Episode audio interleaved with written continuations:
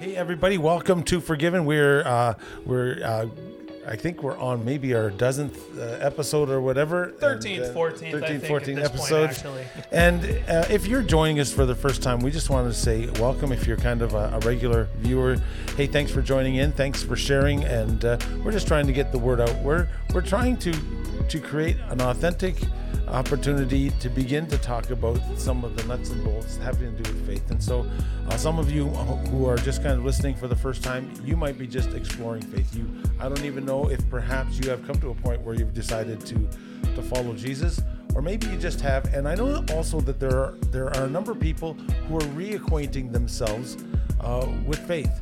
And and when you kind of get back into the world of of serving God and, and that you end up having questions. And and there's there's a number of things important things that we begin to talk about in the beginning stages. And so uh, the idea that we have is to take us along slowly because we're all on a journey. Whether you've just been in uh, serving Jesus for a week or whether it has been like 30 40 years that you've been serving Jesus we're not at that level 100 and whether you're at a 12 or whether you are at a 50 we want to take you along half a step a step uh, so that we're continually challenging ourselves. And so you will have noticed uh, from podcast past that we don't have all the answers and we're not going to profess that we know all of the answers. We're just trying to con- create conversation and allow us to continually uh, grow in our faith, or if you're new, just to kind of lead you back into journey of faith where you actually have a genuine, bona fide relationship with Jesus. That's kind of the thought, right? Absolutely. So um, we've been on a number of subjects, and we have a great guest, and I'm excited to introduce him. Uh, but what we're wanting to do is we're kind of wanting to introduce our, um, our I guess, our key key area of, of focus today, and that would be? Uh, we're talking about loving your neighbor. If you you know if you've been to college or something, that's the thesis of this episode. How do you authentically love your neighbor? Right. Scripture Scripture basically says it, the great commandment is love the Lord with all your heart, mind, soul, strength. And then says the other one is like it. Love your neighbor um, as yourself. And so it's not something that you can just say, oh, I, I choose not to do that. He's, Jesus is saying this is the, everything is tied to this. Right. We have another, a few other scriptures that that I know, um, Logan, as you kind of put together, you put a few that we're here. I thought maybe we would just kind of start with a couple of them, just to Yeah. kind of prime the the pump here as to what we want to talk about. So uh, the first one that we're going to look at is John uh, 15, 12 to 13. It says, My command is this love each other as I have loved you. Greater love has no one than this to lay down one's life for one's friends. Uh, and then we have Romans 12, 9 to 10. It says, Love must be sincere and hate what is evil, cling to what is good, be devoted to one another in love, honor one another above yourselves. Um, and I, we're, going to wait and we'll let our guest read the next scripture because once we introduce him, because he was pretty adamant about liking this next one. So I think it's probably time. I think people are chomping at the bit to uh, know who we have on. And I just have to say, this person has been one of the most influential people in my time in ministry so far. So I just wanted to get that out of the way and thank him for all of that. Um, so yes. So we have with us Dan Murphy, and I know a number of who are listening, uh, and a number who are kind of familiar with our church know who Dan is, and Dan has been a part of the the uh, starting days of this building that we are presently recording in. He was he was kind of had a hands-on approach. You Dan, you kind of helped build this church physically, didn't you not? Yeah, I worked for Carl Kennedy when he was the contractor, and so I spent the summer uh, swinging a hammer and stuffing insulation and and climbing around and falling off roofs and different things like that. So yeah, There it was a go. great day. Carl, if you're listening, how's it going? A shout out to Yes, Carl, out who Carl. was there. Dan and I have been friends uh, for a number of years because we were both like uh, doing the youth scene together like 25 years ago, and uh, Yeah. And we did youth camp together. We did youth convention together. We had lots of fun. Got ourselves in lots of trouble. Hunted down kids who were out of their cabins in the middle of the night and things like that. And so We even went to Promise Keepers in Atlanta together. Yes, we did. Wow. We've There done, you go. We've done a lot of things together, and so kind of appreciated the friendship. Even though like I've been away for a little while, you've always been in Manitoba. Yeah. So, um, and now you are basically uh, one of the head honchos in our district office, Yeah. and so we're kind of impressed by that. But the reason that we do have you here, and and, and both Logan and I, you know, have had opportunity to to know the real Dan Murphy and where your heart is, and appreciate your heart, and we wanted to talk about the aspect of authentically loving Jesus. You can misinterpret things in Scripture, but you can't misinterpret Jesus' words when he says, Love your neighbor as yourself. And and so there is a challenge to us. But the other thing about about loving your neighbor and that is that it is ultimately it really is the cornerstone of evangelism. Uh, you can't you can't win somebody that you really don't care about. And I find that many times you can really tell whether a person loves you or not right? And so so we thought that we would kind of broach the conversation with you because you spent a number of years in ministries in youth ministry as a as a senior pastor and and now you work as a pastor who pastors pastors basically. Yeah. and so we thought that we would open open the conversation with the thought of you know how how do you approach the subject of of loving your neighbor Uh, it, it's it's such a overarching statement, right? Because it's one of the two commandments. So, like everything about our walk with God falls into either two categories: either loving God or loving others.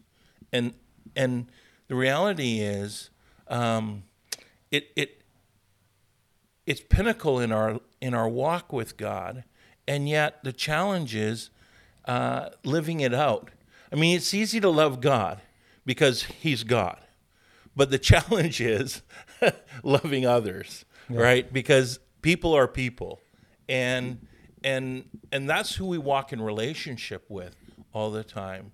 And relationships are messy. It's it's not always easy, and and we you know the old saying you can pick your friends but you're stuck with your family kind of thing and but that's the same thing with just in general in life we we have people in our li- all our lives that are challenging but yet it's also how we're identified as believers like jesus said you'll know your, people will know that you're my disciple you're my follower if you have love for one for another mm. and so if we're not even doing that then how can people even begin to guess or wonder? And and and really, that's been the challenge a lot lately. Is is how is how Christians been walking and, and demonstrating love to to those around them? And it's always been the challenge, right? Yeah. That we are supposed to be walking in. So It's it, it's I'm finding in today's society it's difficult.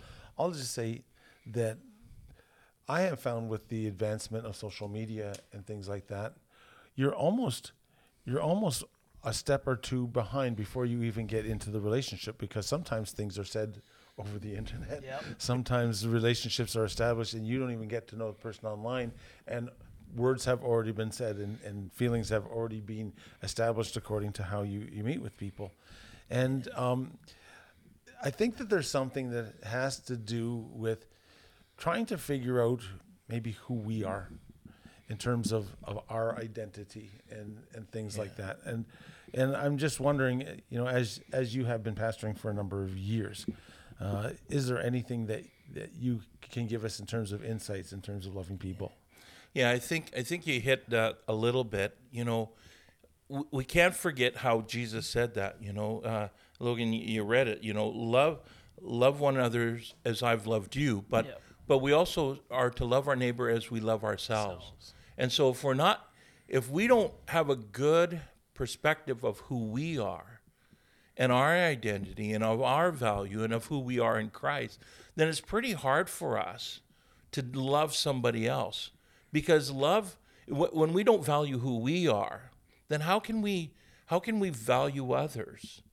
And and it becomes the a, a, a challenge for us. And in fact, we don't want to do that because then then then they're better than we are. Mm. And and and that shouldn't be the case. You know, that's why Jesus said what he said and how he said it. It- he, because who we are, and I guess you you wanted to me, me to read that scripture, Philippians chapter two, verse three to four. Says, "Do nothing out of selfish ambition or vain conceit." Rather, in humility, value others above yourselves, not looking to your own interest, but to, uh, but each of you to the interests of others. And you know, when you talk about social media and everything now, everyone gets their identity from social media. I I I, I love it when people like my posts. And I don't post a whole lot, but I love it when I post. And in fact, I'll, I'll say, oh, you know, look, I got so many likes or so many comments or whatever. I mean, it, it makes you feel good. It makes you feel mm-hmm. like you're valued and, and, and people like you. Like, who doesn't like to be liked? Yes.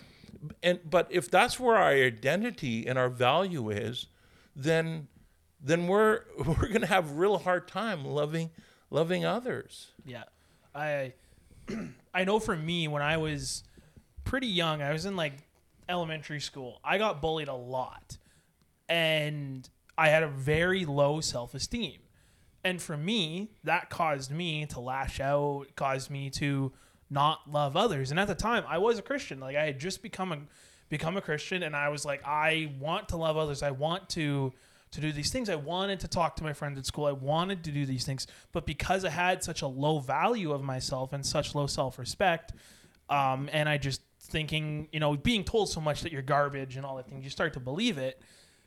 And so for me, once I started loving myself and figuring out who I was in Christ and understanding that like I'm actually redeemed, I am His son, and He's made me for a purpose, I was able to, you know, to invite my friends to church. I was baptized together with one of my best friends and we were able to like share that like love together because I was able to start loving myself again and it's just it's one of those things that you know it really it means a lot to me in that regard Yeah, like I de- like I don't think there's a single person who's ever been born that didn't struggle with self-esteem or value.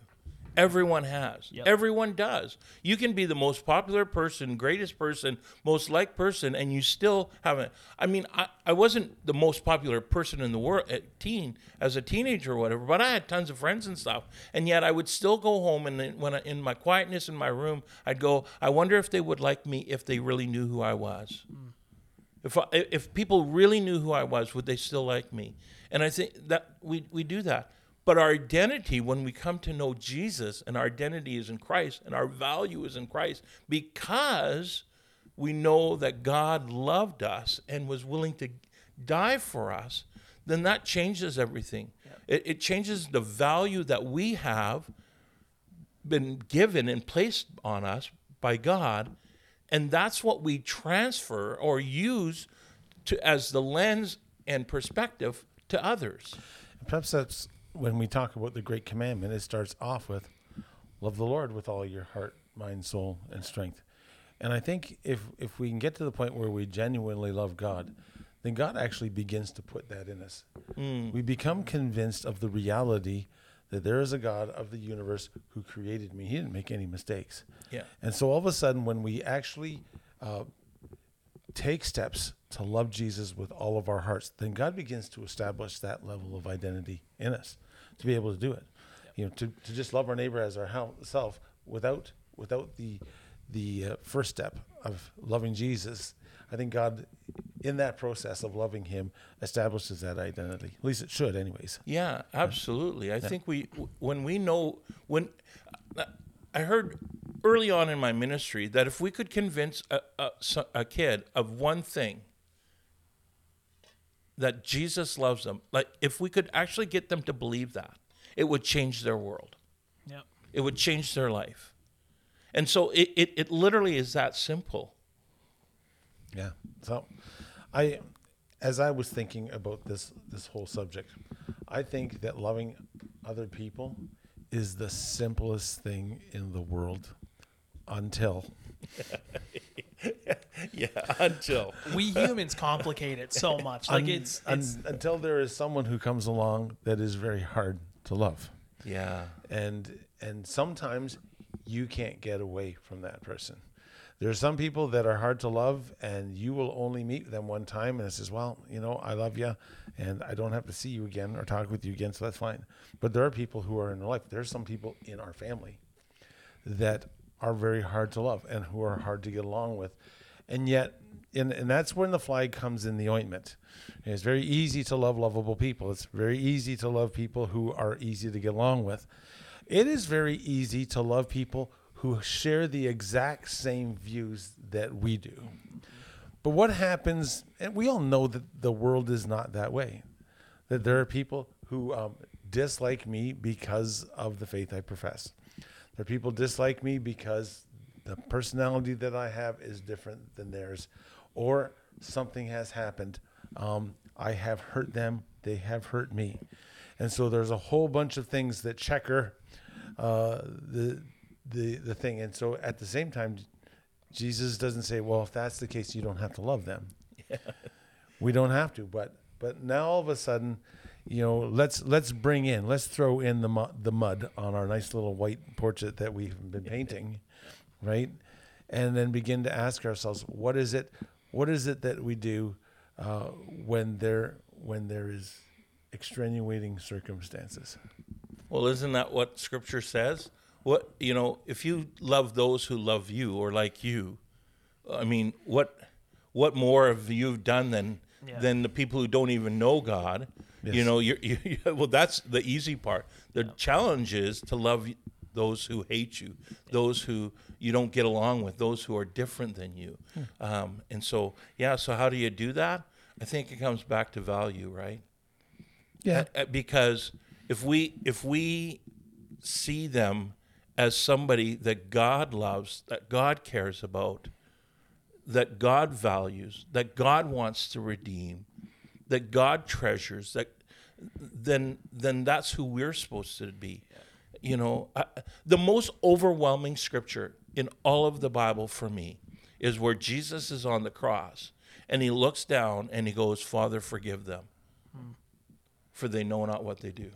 Like I, I can't even I can't even grasp that statement in the agony and the pain and the people that he's saying that to who are hurling insults, spitting at him, doing everything, and he says, Forgive them. Like it's because of who they he saw them through a different lens. Yeah. Hmm. I just I just as I'm as I'm going through the Rolodex of people who I have had found difficult to love, that that sometimes is a difficult process.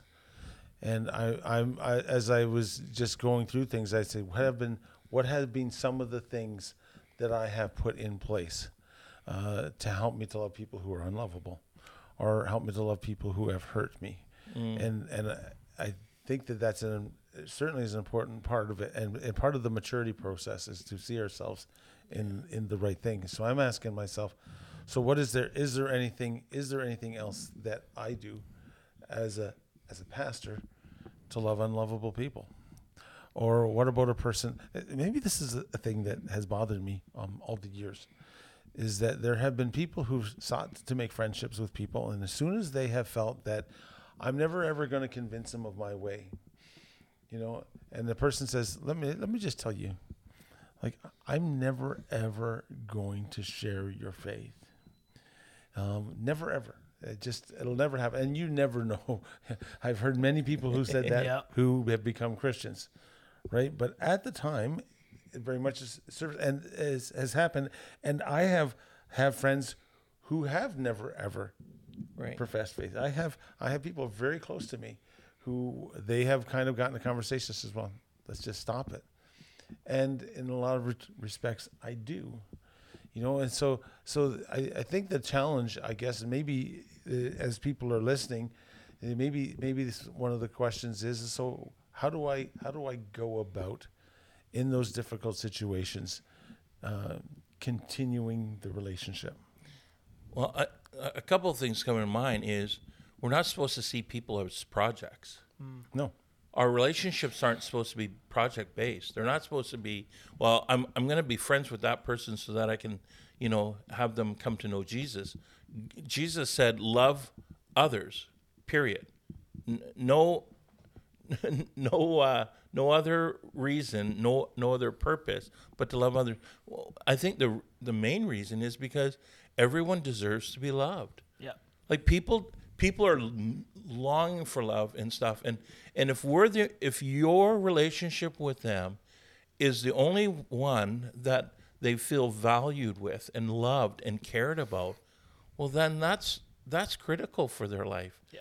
and and makes a difference in their life but people aren't supposed to be projects. And I, I, I just I like getting to know people. Um, I, I'm a people person. I'm sh- I'm technically shy and stuff, but like I, I and I'm much more comfortable if you know I'm part of of a group setting, but uh, with that people can you know that I don't have to try to pledge along, trudge along. But I love just getting to know people. It's it's it's enjoyable. It's it, it, it's enriching Yeah. in life. Yeah. Well, and to kind of answer that, the f- the first three words in the second verse that I read from Romans is "Love must be sincere." Mm. In a time, especially now, where we've talked a lot about social media, and I I'm bringing it back to that a little bit. People are so used to being fed a lie, right? Like social media is a facade of everybody's high. It's a highlight reel for everybody's life Yeah. and then you look at yourself and then it's not and so then you're being fed an unsincere like lack of life like you're living an insincere life and so people today are so very quick at like deducing whether or not you are sincere or not. And I think a lot of the time, I mean, you talked about it a lot when I when I first started. Of like, we're not handing them a track, we're not handing them something else after. Like we put on the Brandon's biggest water fight, or we put on the fall carnival, or we put on all these events, and it's not a project. We're not necessarily just trying to like get them to come to church the next Sunday. It's like, no, no, no. We're actually just showing you that we actually do love you and care for you, and that we are here for you. And it's like there's sincerity behind that. And I think you're right. Like we just can't approach people as projects because mm. they'll figure it out. They'll realize that it's not sincere. And and that's wrong. Like you're doing yourself a wrongdoing and them. Yeah. Love with love with a string attached is not really love at all. No. No. When it comes down to it. Yeah. You know, and and love love when you control the surroundings so that I am only going to associate the people that are lovable doesn't really stretch you in terms of a person as well. And and I think that we have been we've been um, in the past we have been accused of kind of developing this Christian. I know that I've heard the term the Christian ghetto, which is basically I'm only going to love people and I'm only going to hang around people who have the exact same view as I have. And the reason I, I don't want to, uh, uh, Uh, you know, they basically say, well, I love these other people, but really I don't want to get dirty. They make me dirty by being around them. And so, so therefore I won't associate with you. And, and the conundrum with that is, is that you never actually get to a point where you are loving people at all. You're just kind of, you kind of putting yourself in this cocoon that never ever makes you effective. And I don't think that that was ever anything that Jesus wanted us to do. He says, love your neighbor. Well, how can you love your neighbor if you don't know them at all? Yeah. And that becomes, that becomes the challenge for us, right? Yeah, and in our world, we're we're they say now we are the most connected, but most isolated uh, people in history, because we're connected through social media, we're connected through all kinds of things, but relationally. We are isolated, more isolated than ever before. We don't know our neighbors. We don't know other. We know a a few people sprinkling, but we don't make the effort to go literally go out and physically like engage with people in a in a real scenario. We can, we can go, we can go to Mars, but we can't go across the street. We're Yeah. superficially connected. Well, I mean, uh, we lived in Thompson, and and and it got to the point. You know, you, it's fifteen thousand people, but you, you get to know people over the course. And it got to the point where sometimes my, my wife or my, my kids didn't want to go grocery shopping with me because we'd stop and we'd be I'd be visiting with you know ev in, down every aisle at Safeway, and it took me twice as long or three hours to you know grab a couple things uh, because I wanted to visit with people. Yep. And you know when it talks about building relationship, like we oftentimes it's natural and it's easy to build relationships with people of like mind, like interests, like goals, like values. The challenge is when we don't when they're not those people.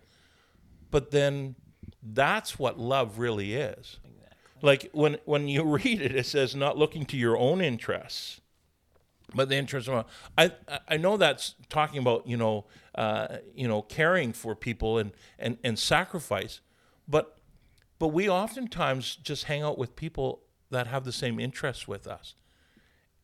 I, I love building a relationship with somebody where I get to ask, so what are you interested in?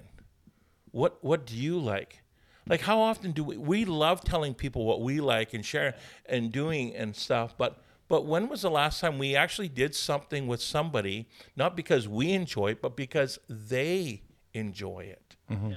And over my life, I, I mean, I, I didn't grow up doing a lot of cer- certain things, but but because I've gotten into relationship with others and loving them, I, I want to love them. I want to demonstrate the love of God to them.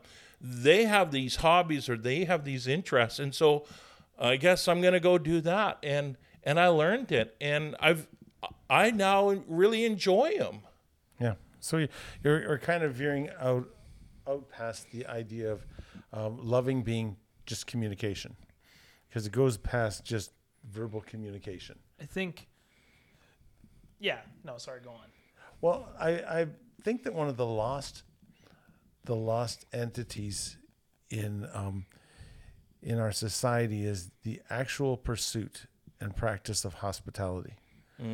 To have people into your house who you don't really know. Like I'm not talking about okay, we have friends and we we get together and we'll play games or we will you know have a time where we just have our friends over. But to actually be purposeful in uh, having your neighbor who you don't know over to your house or in your house or create conversations with people who you purposely purposefully you know that you different from them. Can i sit there and have a conversation with a person who is diametrically opposed uh, to my views and do i actually actively pursue relationships like that so that i can actually practice um, genuinely loving people who may not love me back Yeah. Wow. I mean, I have people like that in my life, and uh, that um, uh, that just bring um, chaos um, most times, and so we try to avoid that chaos, and so we try to live with some kind of parameters because about you know sometimes you have to have boundaries, but but at other times it's yeah, being hospitable and uh, uh, kind, right? Like that's that's love, um, kindness, being kind, loving, Yeah. generous. yeah Um, yeah, there was a there was you, a, you got me. there is a book there is a book that came out and it was one of the the christianity today's books of the year. And uh, I, I know the author I- i've read a few of her articles now. Her name was rosaria butterfield and the book was called gospel comes with a house key. And uh, she was a tenured professor and uh, and lived a life totally diametrically opposed to what we that we live as as Christians. And uh, she was going to be writing an article, and she was very militant in her views. And um, there was a pastor who said, "I, I don't, I, I don't know if I agree, and here's a few things that I disagree with in that, but I would certainly love to have you over at my house, so we can discuss it." And so she came, and she was loaded with a bunch of questions and uh, and statements and things like that. And then said they just had conversation, and then he she said she says it was two years before they even talked about me going to their church. Somehow we think that if I can somehow get them to my church, then the pastor will be able to do something. Boy, are they disappointed then when that takes place. But she said when it's, what ended up happening was I was just won by the love of the individuals, and I totally disagreed with everything. Now, you know, she's changed. She's changed her, her lifestyle drastically. She is a pastor's wife, but and she began to talk about the fact that the the way that we reach people is to actually step into their world and take a chance.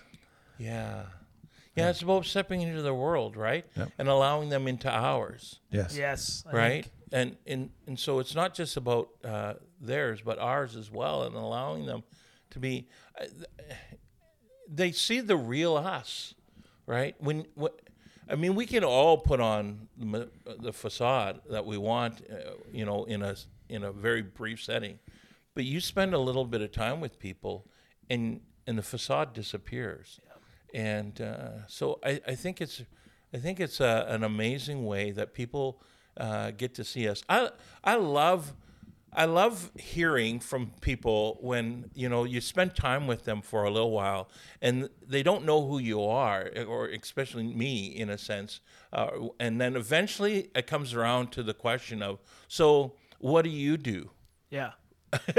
Yeah. and then I they say, well, actually, I'm a minister or I'm a clergy or that, and, and sometimes they'll say, oh, I, I, I'm sorry, and I'm like, "S- for for what? Well, all the things I said, you know, and the language or whatever, and I'm like, well, don't you don't have to apologize to me. Like it, I'm not the one who like it. I don't. Yeah. You don't need to say sorry to me. And and I love it when along the way, along the journey, or further into the relationship or whatever, they go, "You're just a normal person. You're just an, you're you're a normal person."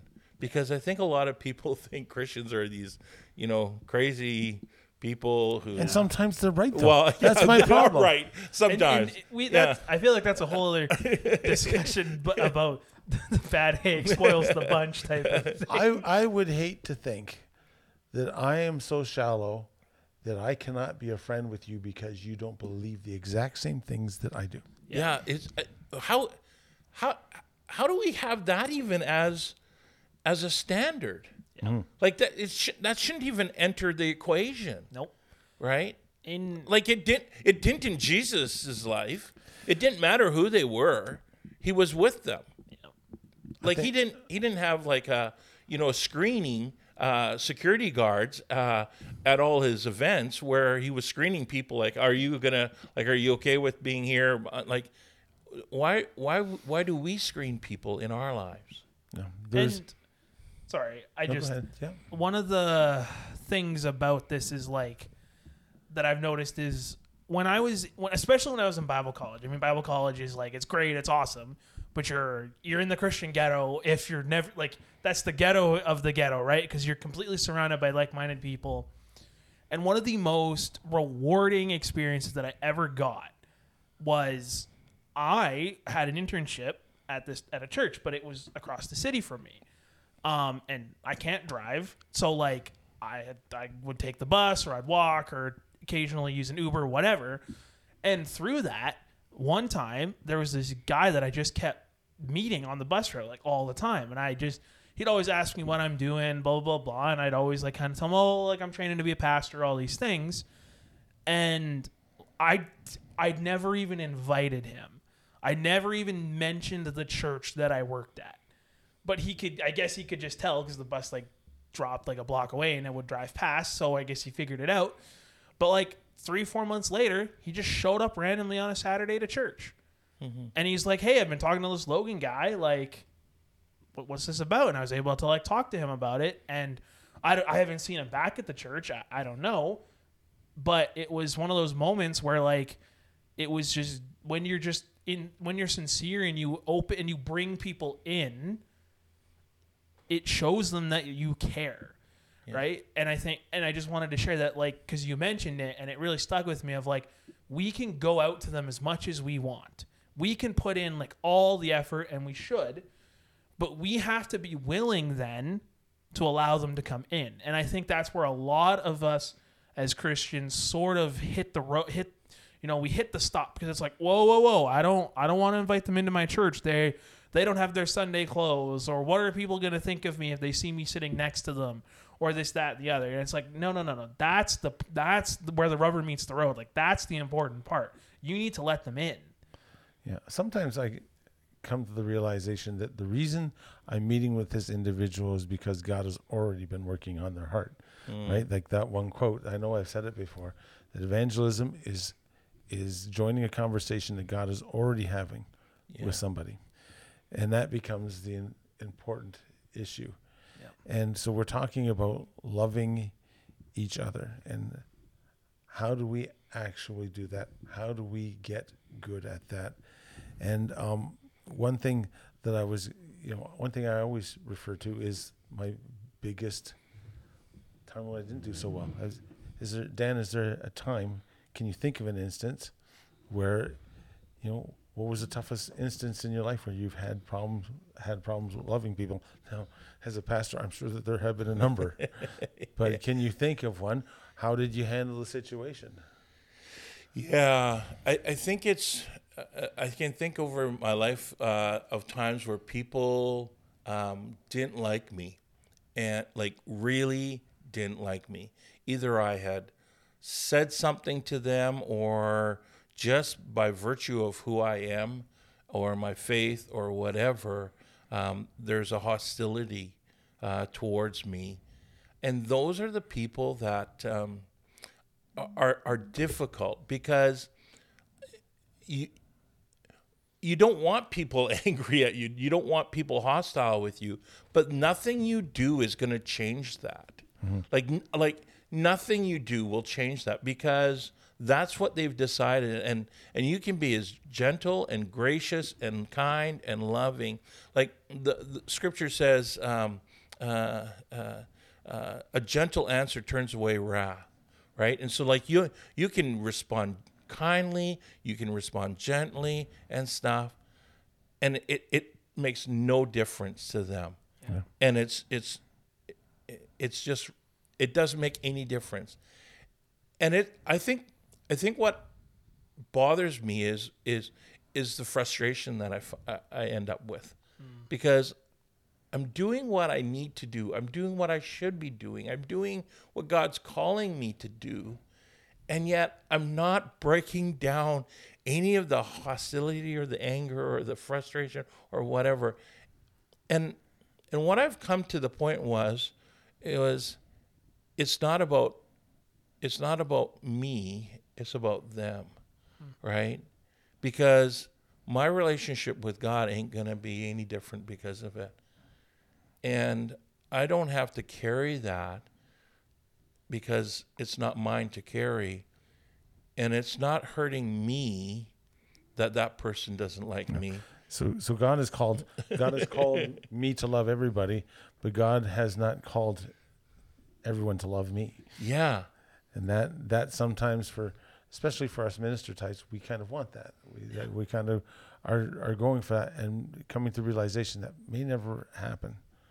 You know i i often i often basically have to take a look at certain relationships and i don't abandon them but i just come to the realization that i don't i think that there's all there's only so much that i can do to happen them and just kind of hand that over to god And- as far as that's concerned. and I think that's okay. Like I think God had that in mind. You know, like we just said, evangelism is stepping into a conversation that God's already started. That doesn't mean that the conversation ends with you. It could start with somebody else. yeah, You know, like I have like I've come to the realization that I'm probably not going to be the person to influence my family necessarily to, you know, to become Advent Christians and start coming to church because I just think the relate there's there's a lot of like relationship stuff there that is hard for them to break down of like this we seen Logan before and we see him now and they're still stuck on the before. But that doesn't mean that I let them go or I, you know, stop the relationship. And I'm not saying there's outright hostility or anything like that, but it's sometimes we have to recognize that like we're just not the person that is able to help these people. Then that doesn't mean they're not they're not worth saving or it doesn't mean they're not, you know, worth still, you know, keeping the relationship there. But it's like God probably has not probably does have somebody else in store, you know, to use and to work through and, and to to empower them to follow him. And and that for me was just like something that was like very very difficult, right? Like I don't like the parable of the sower because I I'm tired of being the one to scatter the seed and never be the one to see it be watered. And I think when it comes to loving other people, the gospel message is for everyone. Like there's no we're, we all deserve it and we're and we all need to hear it. And all we can do is our best and God does the rest. And that's I, I think it's never ever an easy process. I I think it's real easy and romantic to just say, oh, I just have to do this and that, and here's the here's the three step model that we have on loving people, and, and if you can keep practicing that, it'll be fine because there's so many barriers. You know, one barrier is that this person has hurt me, right? Uh, the other barrier is there has there are differences in our the way we see life and the way we react to life. Uh, another barrier is, and, and this is becoming more and more of a reality. And Dan, maybe you can you can uh, you know weigh in on this. Is that like in our church and in our society, there are a lot more cultural differences between Mm-hmm. myself and other people. You know, our congregation is getting to the point where, you know, almost a quarter of us are Nigerian or or Ethiopian or Indian or Spanish. There's, so many different. There's kind of a vast, and I've always I've always tried to face the challenge of of the fact how do I love a person when there is a cultural a cultural barrier. Yeah. Well, I'll get. I want to answer that. I I I, I want to just also say, uh, just back a, a bit that you know I think there's um, there's a freedom in loving people. When when we don't love people, it's because we're walking with hurt. We're walking with all kinds of other stuff, Yeah. and and those are those those are bondage things. And when people are angry and hostile, like we're not the ones that are are are imprisoned by that it, it, it's it's those people and so i've just learned that there's a freedom that comes when we love people but loving people and, and embracing people who are very culturally different i i love it i, I personally that's I, I thrive on that part because um, I love the scripture in Revelation that says when he when you're describing heaven, it says people from every tribe, tongue, nation. You know, uh, it's diverse. People from all around the world. And what I've learned is is we're very different. Like it's very different. But I want to celebrate our diversity. Like I want to celebrate. Um, uh, tell me, tell me what you like. Uh, you know, it goes back to what we were talking about earlier. I want to know about your world. I want to know about how you do life. I want to know what you like and, and stuff. And so I've ate, I, I've gone to baby naming ceremonies now because that's what some Africans do. The Ghana people love doing a naming big naming ceremony, and and it's it's a fantastic event. I I, I- wish I could go to one every every week. Uh, There, there's such a festivity. You know, I, I love the Nigerians and the cel- how they celebrate and and and just do all kinds of stuff. Uh, there's stuff that I've eaten that I don't want to eat again, uh, but there's stuff that I want to eat anytime I can. Like it, it's let- let's celebrate the diversity and, and things that that we have and Yeah. and get into their life. I just find that it, it requires me to take a step back into their world or step forward into their world. And um, it's easy to love one person who may be from a different culture or whatever, as long as you're playing on my playfield, right? And all of a sudden, when you're the majority, it's your playfield. And I, I kind of put myself in that place and I say, no, I think for the majority of us, if we're going to reach people of different nationalities and different cultures, I have to somehow allow myself to to put myself in their shoes and and say it's okay to have an accent. It's okay for you to be able to speak, and we may not totally understand. I find I find one of the biggest uh, issues that I have with people who are coming into the church and they genuinely need help and they genuinely, you know, may share the same things that I do, but there is this. Uh, I'm in a different culture. I am in a, a, a different dialect, and I am always subconscious about the fact that it is there.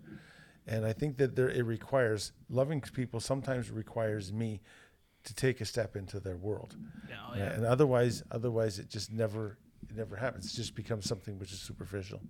Yeah, yeah well, think about it. Uh, think about it like the same opposite, right? Like when when when you when they're in your world, how how you're excited that they're like asking you something about Canada, right? Or or you're getting to tell them something about Canada, and they're tr- discovering it. The exact same thing that that same joy that we have, they they would be experiencing when we ask them about those kind of things. And so, like let them let them be who they are. Uh, prayer is a, an interesting thing. I, I, you know, English isn't their their first language a lot of times with, with things. And we'll be in a prayer meeting or whatever, and I've had this in different scenarios where where they'll I'll say, and and can you pray? And they'll go, okay. And I say, and and please, you can pray in whatever language you want. Like I can agree with somebody praying in you know, Swahili or or in French or uh, it doesn't matter what their language is. Yeah. I can uh, I can agree with them in in in the spirit. They're not praying to Dan Murphy anyways. They're praying to God, and so let them let them be culturally uh, comfortable. Sometimes, sometimes we don't. we want them to be uh, comfortable in our culture, but we we oftentimes don't make space for them to be comfortable in, theirs. Yeah. I, I think what you just said is like something so simple. Like like seriously though, like I think so many times like a couple prayer meetings and things like that where people we have everybody coming from every nation and then people feel left out because they don't want to pray in English or they can't. And so it's like, I'll be honest, that has never crossed my mind to actually encourage somebody to pray in their own language because to me it's just I would just assume that if you're comfortable in it, do it. But to them they don't. Right? And I think for all the people listening, I think that simple encouragement of just like saying like, hey, like we actually would like encourage you to do that, like do what actually makes you comfortable is like so like telling and true and so tangible and so easy. Like it's just one of those simple things that I would just always assume. Yeah, pray in your language like that to me makes the most sense. I pray in English because it's my first language. So why wouldn't somebody who speaks Spanish pray in Spanish? Yeah. You know? So it's like I think that that hit that's just so simple. It, it's really good. Yeah. I would hate uh, if anyone leaves the church. I'm always, you know, you always care if someone goes from one church to another church. But if if there's someone who goes, and, and we'll we'll kind of keep it on the subject of those people from different cultures uh, that would come and they're just trying to find their way, and they come and eventually they leave because I I like a little bit more charismatic service, or I have a differing view. I'm probably more Baptist in my belief than I am Pentecostal, or whatever. And and if they go for those reasons, I really don't mind. I would hate for people to go because they don't feel that the pastor doesn't love them, or that the people doesn't love them. Right? That that becomes the one imperative, and it should per- be perhaps the one thing that defines a church that is part of their culture. Yeah. To actually, genuinely love people, you can go. There'll always be people who will go to a different church for whatever reason, but it should never ever be because they don't feel loved by the by the people of that congregation. Yeah. Right. And remember, it's about being valued, right? Yeah. And so, how are you demonstrating the value that you, you have on them? Like, if we had a potluck, I I would insist that you bring one of your dishes. Mm-hmm. Like, we we want to try. Like, don't don't be bringing a tuna casserole kind of thing. If you're if if that's not your cultural food, Yeah. and and so so we would we would have them bring like I, I don't. I'm, I'm not a tripe fan. In case you're wondering, I, I can't I can't get it down. I'm not. I'm What is not. it eat- called? uh, Tripe? tripe. Tripe. Tripe. What's tripe? Tripe is uh, basically the lining of a of a of a uh, cow's stomach. Yeah. Um, so it's basically the stomach uh, cleaned up and chopped up. It's rubbery. It's, but there are people who love it. Absolutely love it. I, I'm not a tripe fan. I've tried it. I will continue trying it out of honor and out of Yeah. out of love. But but there's other dishes. Oh my! Like bring it on. I want it and stuff. And so are they are you giving them space in the sunday service we we say oh our church needs to uh, reflect the, our community that we live in and and that's great if there it, it's diverse the congregation but what about the leadership what about the places of visible visibility do they have a place there Yeah. and are we making space for that? We we would have an African Sunday kind of thing or whatever. We we'd assemble an African worship team and and uh, they'd go to town. It was great. Yeah. So for anyone who uh, really likes tripe and wants to complain, uh, the the email is uh, Dan forgiven. at PAOC. Dan at dot- PAOC. Yeah. Forgiven at bethelbrandon.ca. So um, can I ask one more question? Because we're gonna have we're gonna have to wrap up here. Yep. Um, we kind of touched on it a little bit, but how do you? Canada today and the world today is so divisive. We are so divided. It's you're this or you're that. You like this or you don't like that. You cheer for that sports team. Well, I hate you because I cheer for this. Or You chose to go to that school. Why didn't you go to this one or whatever?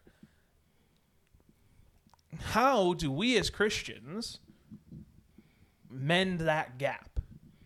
Because that's part of loving everyone.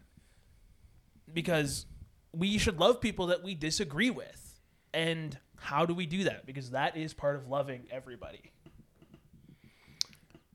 Yeah, great question. And yeah, I, I will quote somebody uh, who who said something uh, about six months ago in a, in a meeting I was at. They said, you know what?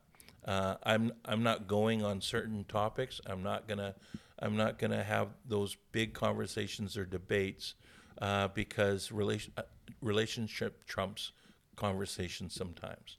And so I, I value relationship over over a debate. And uh, I mean, my in my house we were we always love to debate, argue about stuff. And and Scripture says don't don't waste your time on on godless and and unfruitful and un, unproductive debates. You don't do it. And there was a time where I was debating all the time with my brothers about stuff and things, and we'd always get into arguments. And I mean, we love to push each other's buttons on on things.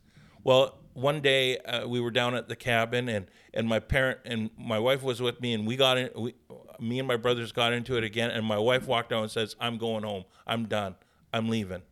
And, and I'm like, I went out after and I said, "What are you doing?" She says, "I'm tired of you guys always arguing about stuff."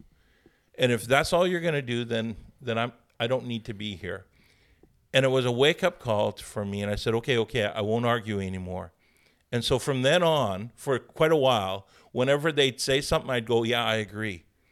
And they'd go, you can't, hmm, you hmm. are you serious? You agree with that? And I'm like, yeah, absolutely. Well, I don't agree with that. Well, then neither do I. And and we uh, like it just got to the point where I'm the debates were useless Yeah.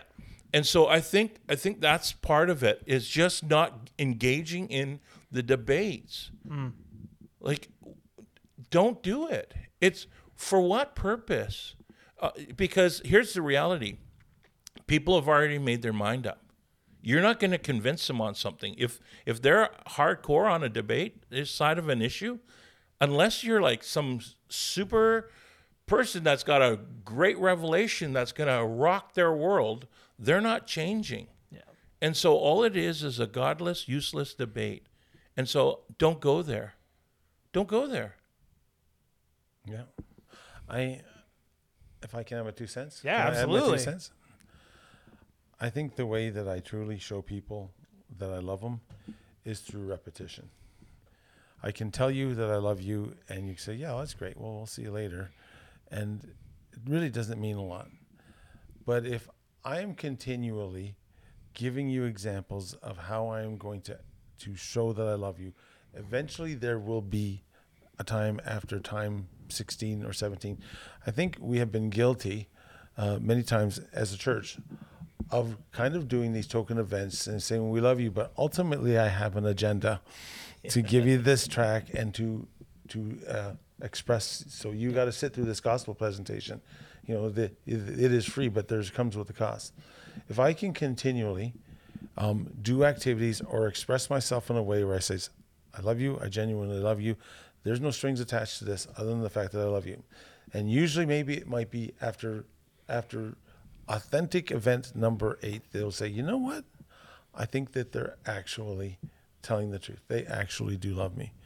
And I think that perhaps that is one of the the um, in most important things that if I if I tell you, if I show you, if I exemplify that I love you with no payback or no agenda, then eventually after 10 times I will have built a bridge. And then it really doesn't matter if you are liberal and I am conservative. Fact is that I have just I have exercised uh, through repetition a genuine love for you. And it says, well, it doesn't matter whether you are conservative or or liberal. Uh, what really does matter is that at the end of the day, I can depend on you because you've shown it to me. And that becomes the important issue, and that becomes the challenge for us today as Christians. And when Jesus says, Love your neighbor, he doesn't mean it one time. He he means it every single day for the rest of your life because that's part of your DNA as a believer in Jesus. Amen. Yeah, So, it's great. Let it be sincere. Let it be authentic. and let it be repetitious, and really let it be purposeful. repetition. Yeah. And my answer to my own question, because this is one that So people you have asked set me. yourself up. yeah, I tossed myself Here, a lob folks, ball. we are at the great crescendo of the podcast at this No, time. no, I just Logan, I've had a, I've had a lot it. of people ask me this question over the years, and so it's one that I've thought about a lot. Both of you are right. Like those are usually two of the points that I hit, but the other one that I hit is that they're a son and daughter of Christ in the end, no matter what, and that makes them just as important or more important than their opinion. Mm-hmm. And that's that. And I leave it at that. And so for me, I love arguing with my friends. I'm just like Pastor Dan in that way. Me and my family, we go back and forth on stuff all the time. And for the longest time, my mom, very much like to your wife, would, would leave the room or whatever, and she'd get mad at us. We don't play certain board games anymore because because it just it involves like whatever. We don't play Monopoly because a it takes four hours, but b because we start making deals and everybody starts arguing and whatever, and it loses the point of playing a game together. And so it's like for me, they are a brother and sister of Christ, and they deserve the same love as anybody else does. And that's and for me, that's how I start to disengage, and I start to you know pull myself back from the conversation, and that's how I start to be repetitious because I'm constantly reminding myself of the same thing. They are a brother and sister of Christ. They are just as equal in the eyes of God as me. So who am I to try to put them down or try to change their mind? So you might be listening. I'm not too sure exactly where you are. But the hope is that this will have stimulated some conversation or maybe you're here and you have you have some points that you need to make or you're saying, "Hey, can I get some help with this? Can you can you expound things a little bit more?" Uh, we are here for you and we are available for you and we want to be able to do the best we can to serve you. And so if you're having questions uh, and if you're needing any kind of prayer or anything, then please either contact the church or uh, email us at Forgiven at bethelbrandon.ca. Okay. Well, hopefully we've stepped a little bit further. Hopefully we haven't muddied the water, and we've made it a little bit clearer and gave us a bit of a challenge. Dan, thank you so much for joining us. Hope it's been a fun experience for you. Yeah, you know what? I, I honestly I think this might be my very first podcast. So uh, thanks for uh, introducing me to this We've whole taken world. you on the maiden voyage There of we go. There you podcasting. go, Yes. Anyways, God bless you, everyone. Thanks for joining us, and uh, let us know how we can help and serve you in any way. Have a great day or great evening. God bless everybody. God bless.